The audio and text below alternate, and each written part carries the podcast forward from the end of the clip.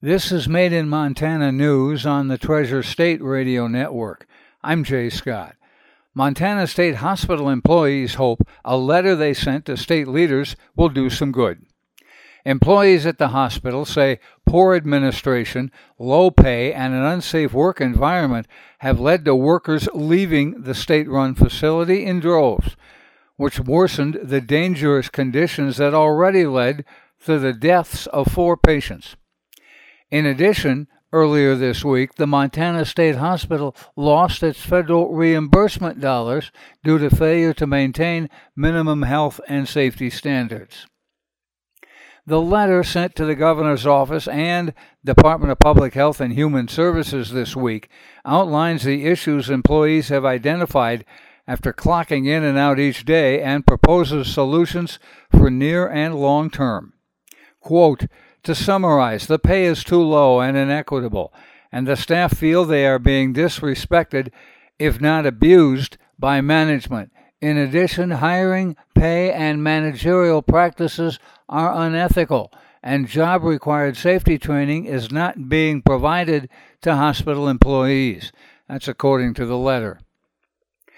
A key issue, according to the letter, is training. A summary of the employees' concerns says employees are not being trained on how to use restraints or CPR, nor are they taught about food safety, de escalation, managing biohazards, infection control, and more. Back in December, the Montana State News Bureau asked DPHHS about employee concern that certain trainings were not being provided. The department said then that every new hire and contract employee receives restraint training as part of their orientation. However, a state inspection following a complaint in January found that 28 of 86 staff records did not contain records of those employees receiving training on restraints, seclusion, monitoring, or assessment. The Daily Montanan newspaper and the Montana Federation of Public Employees are asking the Lewis and Clark County District Court to void a decision by the Board of Public Education, arguing it was made without proper public notice or the opportunity for public participation.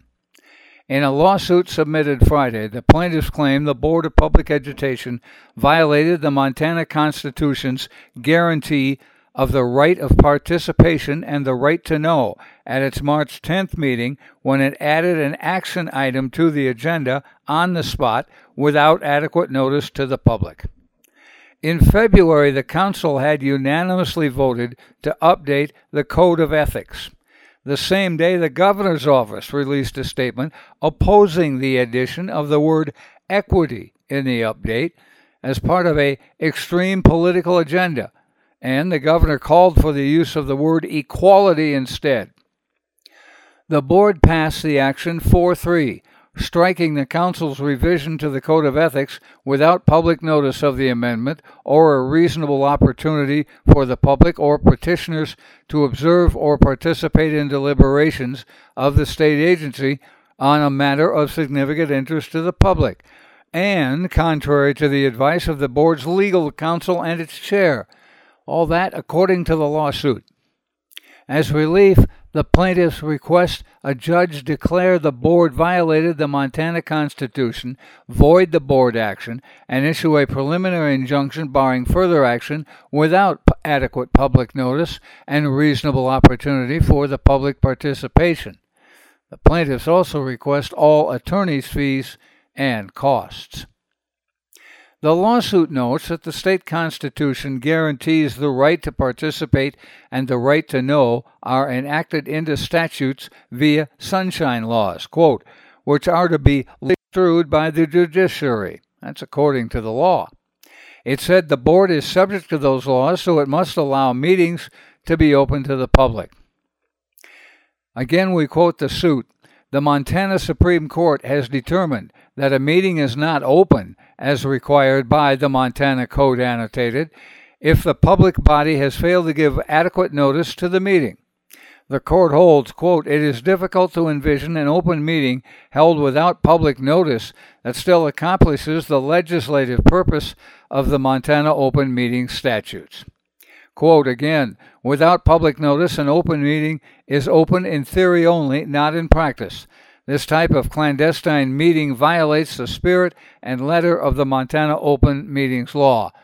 End quote from the group's lawsuit. The Center for Biological Diversity has given the U.S. Department of Interior and the U.S. Fish and Wildlife Service a 60 day notice of its intent to sue for failure to protect a rare plant species found only in arid areas of the Pryor Mountains in southwestern Montana and northern Wyoming. The thick leafed bladderpod is a small plant that is only found in the Pryor Mountains. It grows on crusty cryptobiotic soils, and there are less than a dozen places in the world where it is found. The center says both the gypsum mining exploration, which would cause the soil to be disturbed, as well as off road vehicles, which may inadvertently run over the plants, may lead to its extinction. The four page letter, which is addressed to Interior Secretary Deb Haaland and Martha Williams of the Fish and Wildlife Service, says that the USFWS is in violation of federal law which requires a determination of whether to list the thick leafed bladderpod in the Endangered Species Act. The Center for Biological Diversity pointed out that already the BLM has designated the plant as a sensitive species and a species of concern. In 2015, a regional management plan approved by the BLM recommended the area be closed to mining because of, quote, its large concentration of sensitive plant species. The letter to the Secretary of Interior and FWP says the recommendation sadly was not approved. The future of the thick leafed bladderpod remains in grave danger.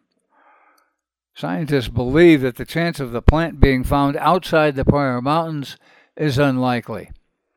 The National Weather Service in Billings has updated the snow totals from the last storm. In Nye, 24 inches. Red Lodge had 18 inches each day, 36 inches total. Big Timber, 15 inches. Billings, 14 inches the first day and another inch after that, and 10 inches in Livingston. Also, Hardin received a foot of snow. Ekalaka, 11 and a half inches. Miles City, Roundup, and Forsyth each got 14 inches. Columbus, 15.6 inches, and McLeod, 20 inches. Well, with that story as a preface, Northwestern energy leaders say they've had to adjust their operations because of lower precipitation that they've seen this year. Quote, We are sitting in a pretty challenging water year. That's Andy Welch, Northwestern's manager of hydro license compliance. Northwestern operates 11 dams across Montana, including nine along the Missouri and Madison rivers. Because of that, they must pay close attention to water levels and runoff. Welch says they were on track for a relatively normal water year until a change around the middle of January. Quote, we were right around the 30 year average, then the precipitation just dropped off. Currently, much of southwest Montana is seeing only 70 to 80 percent of its normal snow water equivalent in the snowpack. That could impact the spring runoff and, by extension, hydroelectric energy production.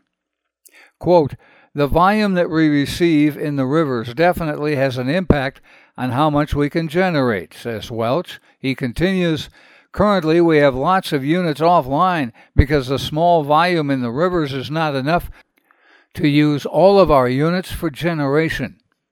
Last week, Northwestern announced it would reduce water flows from the Hebgen Dam on the Madison River through much of April. While Hebgen isn't used for water generation, it is used for storage to help regulate flow along the Madison. For Hauser and Holter reservoirs near Helena, Northwestern has less flexibility Northwestern is required to keep those reservoirs within a foot of full because of their operating agreement with the Federal Energy Regulatory Commission. Welch said the most recent storm that came through Montana will be a help, but the effects aren't clear yet because snow totals varied so much from place to place.